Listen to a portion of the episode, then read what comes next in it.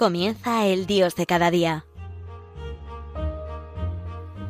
Desde la Archidiócesis de Zaragoza con el Padre José Antonio Calvo.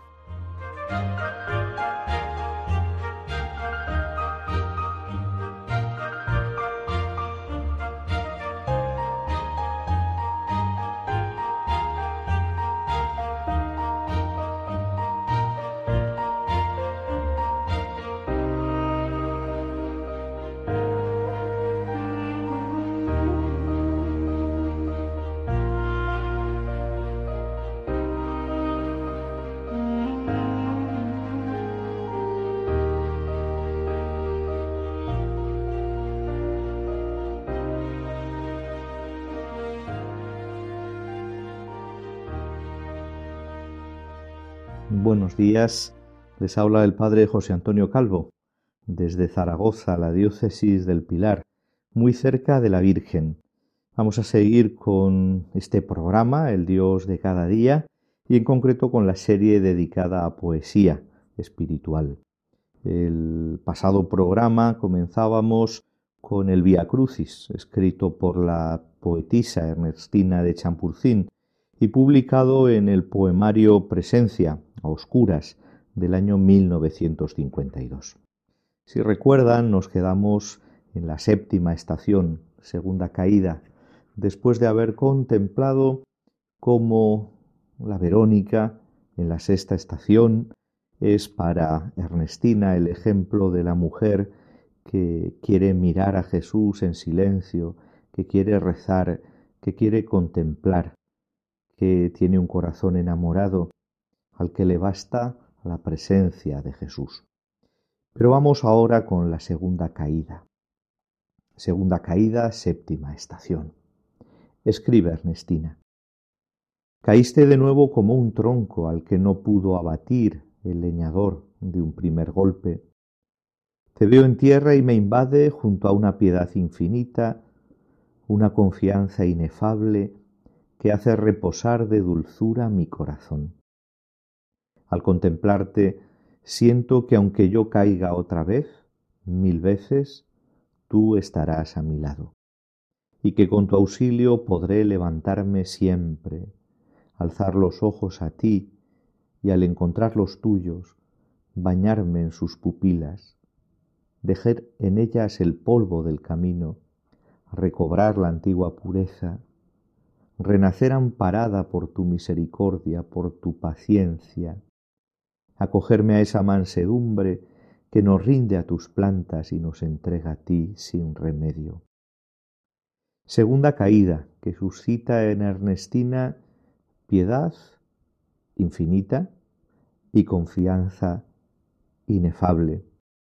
Una piedad y una confianza que hace que, a pesar de las caídas, una y otra vez, mil veces, escribe la poetisa el Señor estará a nuestro lado. Pero no solamente para levantarnos, no solamente para acompañarnos, sino para hacernos renacer por su misericordia, por su paciencia, en mansedumbre. Sin lugar a dudas, este poema tiene que ver mucho con el sacramento de la penitencia, renacer por tu misericordia a una vida nueva. La octava estación es Jesús consuela a las mujeres de Jerusalén. Y aquí hay una referencia magnífica a la gracia santifical. Escribe Ernestina, que el otoño no ciegue nuestras hojas, Señor. Queremos ser como tú, leña verde, fragante, derramando savia, que el hacha del sufrimiento al desgajarnos se impregne de aromas, Danos a raudales la vida de tu gracia, para que no escuchemos jamás de tus labios la maldición de la higuera. ¿Y qué fruto puede brotar de nuestras ramas sin tu ayuda y tu apoyo? Haz que lloremos por ti hacia adentro, sin lágrimas, con un dolor verdadero que trascienda todos nuestros actos y nos redima de llorar más tarde sobre la propia muerte. El leño seco, el leño seco. recordamos al Señor diciendo, si hacen esto con el leño verde, ¿qué harán con el seco? El leño seco no vale más que para cortarlo y tirarlo al fuego y que arda. Nosotros queremos ser leño verde, queremos ser sarmientos bien agarrados a la vid que es Cristo y que dejan circular por su interior esa savia nueva que es la gracia santificante. Me parece impresionante además esa imagen que emplea Ernestina, llorar hacia adentro, y tiene ecos del Evangelio según San Mateo, ese fragmento que leímos el miércoles de ceniza en la celebración de la misa, que tu oración, tu ayuno, tu limosna no sean para que los vea la gente, sino para que lo vea tu Padre que está en lo escondido, a quien quieres agradar. Nosotros también lloramos por dentro, la procesión va por dentro. Queremos seguir a Jesús en nuestro vía crucis, que es su vía crucis en nuestro interior, en nuestro corazón, con unión de corazones. Y llegamos a la tercera caída, novena estación. Escribe Ernestina de Champurcín. Solo te faltan unos pasos, muy pocos. Pero ¿quién no desfallece al último momento, cuando todo nuestro mundo parece inmovilizarse, concentrándose en torno del sacrificio? Ya no hay manera de volver atrás, de poseer nuevamente aquello a lo que se ha renunciado. El universo entero retrocede, nos abandona. Estamos solos a orillas de algo implacable, desconocido, cruel. Y antes de ofrecernos, de dejarnos devorar voluntariamente, lanzamos un postrer clamor. Pero tú no gritas, no protestas. La ofrenda viva de tu cuerpo se ha consumado ya y permaneces en tierra, vacío de ti mismo, dispuesto a no ser para que nosotros seamos, abrirnos la senda de la recuperación y el amor. El despojamiento del Señor, su tercera caída, ofrenda absoluta, ya no tiene nada más que entregar, y eso siendo Dios. Siendo Dios se lo devuelve todo al Padre. Y es entonces cuando podemos entrar nosotros. Es entonces cuando nosotros podemos ser en su amor, en la apertura a su amor. Que nosotros vivamos la muerte así, eh, no con un grito desgarrado de separación, sino con la admiración y el asombro del encuentro con el Señor, al que le hemos entregado todo en nuestros hermanos en esta vida terrena. Y podemos adelantar hasta la décima estación. Jesús es despojado de sus vestiduras. Escribe Ernestina de Champurcí. Algo ampara tu desnudez en manos de la violencia. Te yergues sobre todos como un rayo de luz, como un haz intacto de secretos resplandores. Tu pureza irradia su blancura entre la suciedad, la traición, las mezquindades. Te alzas como una antorcha alumbrando la senda para los que quieren auseguirte. Y entre tantos rostros que deforman la ira, el odio o la codicia, eres indefenso, salpicado de injurias, el único signo de paz. Blancura de tu frente ensangrentada, de tu cuerpo herido, límpianos, Señor, con tu mirada, purifica hasta el último rincón de nuestras mentes, grábate en ellas, desnudo, silencioso, intocado. Quizá es esta una de las composiciones más sublimes en este Via Crucis que aparece en el poemario Presencia Oscuras de Ernestina de Champursin. Grábate en ellas, desnudo, silencioso, intocado. Señor sin velos, grábate en nosotros, deja emerger, a pesar de esa suciedad que no es tuya, sino que es la nuestra, como luz en medio de tanta mezquindad y traición. Tú, que eres despojado de tus vestiduras, sigues siendo la luz del mundo, ahora más que nunca, incluso en medio de la oscuridad absoluta de la muerte, nosotros creemos que tú, Señor, eres la luz del mundo, la luz que brillas en las tinieblas, la luz que guía ese paso de las tinieblas de la muerte a la claridad de la luz. Y si les parece, podemos hacer ahora una parada. Seguiremos en unos minutos después de haber contemplado la cruz del Señor a través de la música que nos proporciona nuestro amigo Antonio J. Esteban. Volvemos en unos segundos.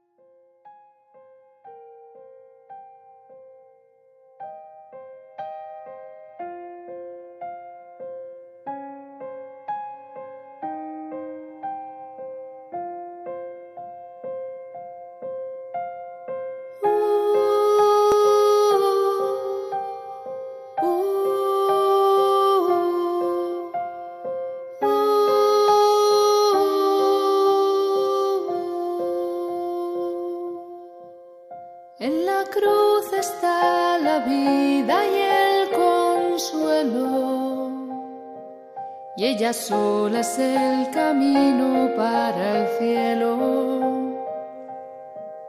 En la cruz está la vida y el consuelo. Y ella sola es el camino para el cielo.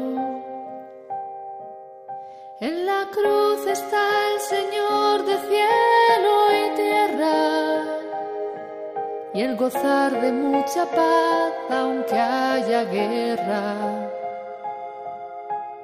Todos los males destierra en este suelo y ella sola es el camino para el cielo.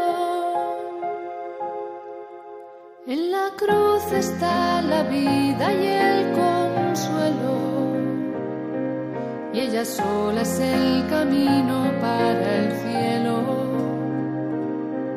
En la cruz está la vida y el consuelo. Ella sola es el camino para el cielo. De la cruz dice la esposa su querido que es una palma preciosa donde ha subido y su fruto le ha sabido a Dios del cielo. Y ella sola es el camino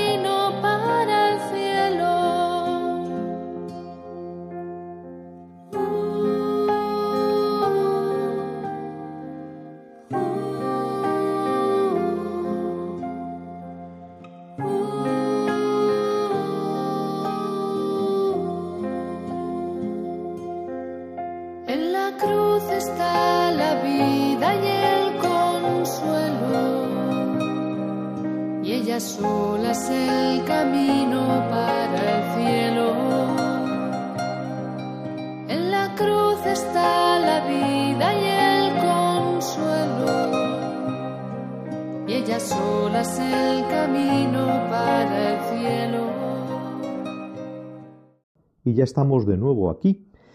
Seguimos recorriendo este via crucis poético y espiritual escrito por Ernestina de Champrucín, esta mujer, nacida en Vitoria en 1905 y fallecida en Madrid el 27 de marzo de 1999. Poetisa espiritual, sin lugar a duda. Desde luego que nos ayuda con sus palabras, expresión honda de sus sentimientos y de su contemplación, a vivir el misterio de la cruz, y de la resurrección. Seguimos en este Dios de cada día y hemos llegado a la estación undécima. Jesús es clavado en la cruz. Y la poetisa comienza con una petición dura y al mismo tiempo serena. Clávanos en la cruz de tu voluntad. Casi se queda uno sin palabras al decirlo. Clávanos en la cruz de tu voluntad. Y continúa diciendo, un clavo para cada sentido, cada pasión, cada deseo.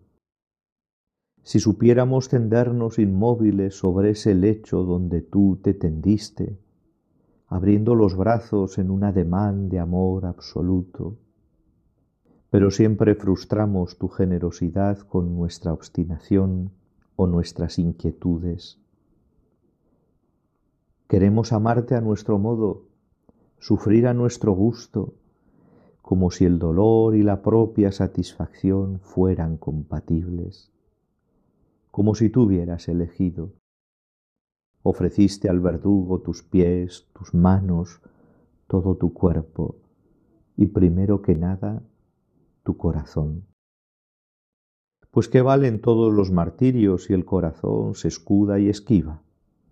Que el primer martillazo nos caiga en mitad del pecho, derribándonos sin piedad, totalmente. Rendirse a tu merced es rendirte, hacernos tuyos, para que seas nuestro. Palabras duras, pero es verdad tenemos que poner nuestra voluntad rendida ante la voluntad del Señor que nos ama. Hacernos tuyo, Señor, para que seas nuestro. Y contemplar una y otra vez que tú no has elegido, lo único que has elegido es cumplir la voluntad de tu Padre que está en el cielo, ofreciéndote en pura libertad divina arrastrando y llevando tu verdadera humanidad hasta esa cruz, hasta ese lecho donde la poetisa suspira. Si supiéramos tendernos inmóviles sobre ese lecho donde tú te tendiste, abriendo los brazos en un ademán de amor absoluto, y nada de ir a nuestro gusto y a nuestro modo, sino a tu paso, al tuyo, al de tu Padre, al de la verdadera luz, allí, allí. Y llegamos a la duodécima estación, que es una estación de muerte y de vida. Jesús muere en la cruz. ¿Cómo no decirte adoramos Cristo y te bendecimos? que por tu santa cruz redimiste al mundo. ¿Cómo no decir tu cruz adoramos, Señor, y tu santa resurrección alabamos y glorificamos? Por el madero ha venido la alegría al mundo entero. ¿Cómo no decirlo en este momento, incluso doblando nuestras rodillas en el suelo ante tu cruz? Y es entonces cuando la poetisa escribe, muerte victoriosa la tuya. Pero el triunfo derramado en tus venas se ocultaba celosamente, y para los que te vieron eran sólo un despojo humano, unos restos inútiles. Dios sin vida para hacernos vivir. Dejaste de alentar para infundirnos aliento. Te sometiste al abandono, a la traición, al desamparo para que cifremos nuestra dicha en sentirnos abandonados, traicionados, desvalidos, y nuestra desconfianza es tan grande que todavía nos obstinamos en temer, estremeciéndonos ante la posibilidad de morir. No olvidemos que en tu muerte nos abriste las puertas de ti mismo y la mansión de tu amor. Señor, Permítenos contemplar no sólo ese despojo humano y esos restos inútiles, sino por el contrario, el grano que cae en tierra y muere fecundo y da mucho fruto. que seamos alegres en nuestra entrega, aunque todos nos vean abandonados, traicionados, desvalidos, que sepamos en la fe, que aguardemos en la esperanza y que afiancemos en la caridad esa creencia de que en tu muerte nos has abierto tus puertas y las de tu mansión de luz. Y volvemos con María. Decimotercera estación. A María con Jesús muerto en los brazos. Escribe la poetisa Ernestina de Champursin.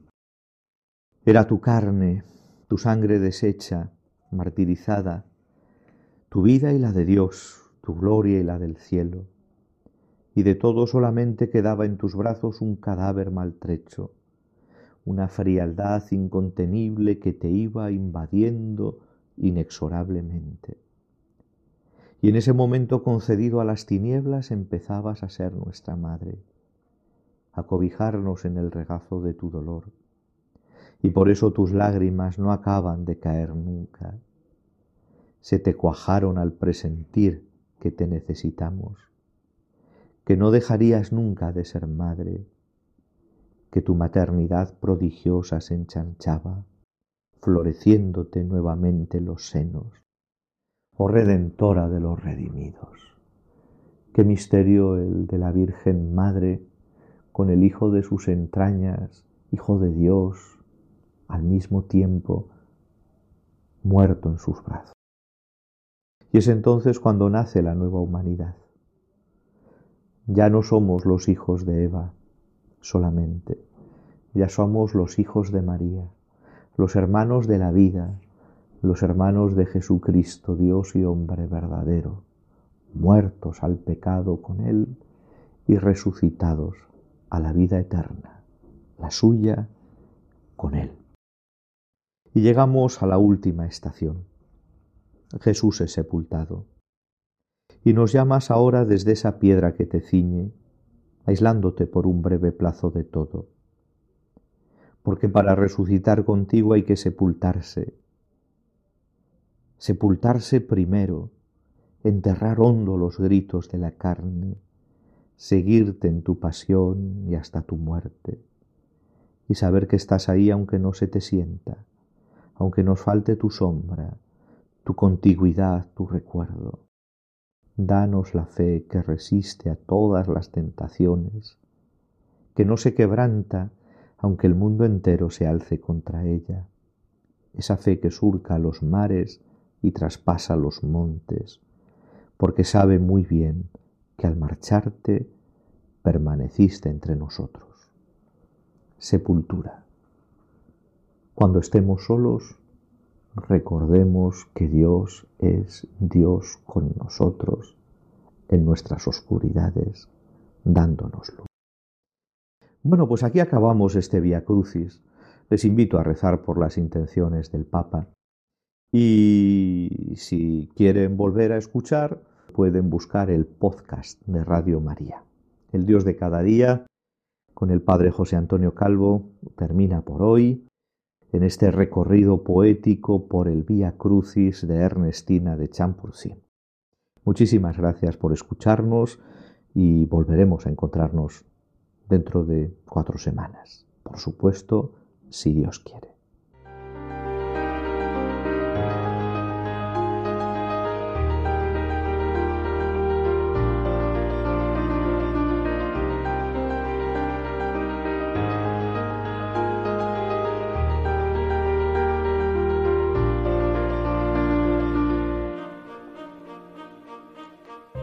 Finaliza el Dios de cada día, hoy desde la Archidiócesis de Zaragoza con el Padre José Antonio Calvo.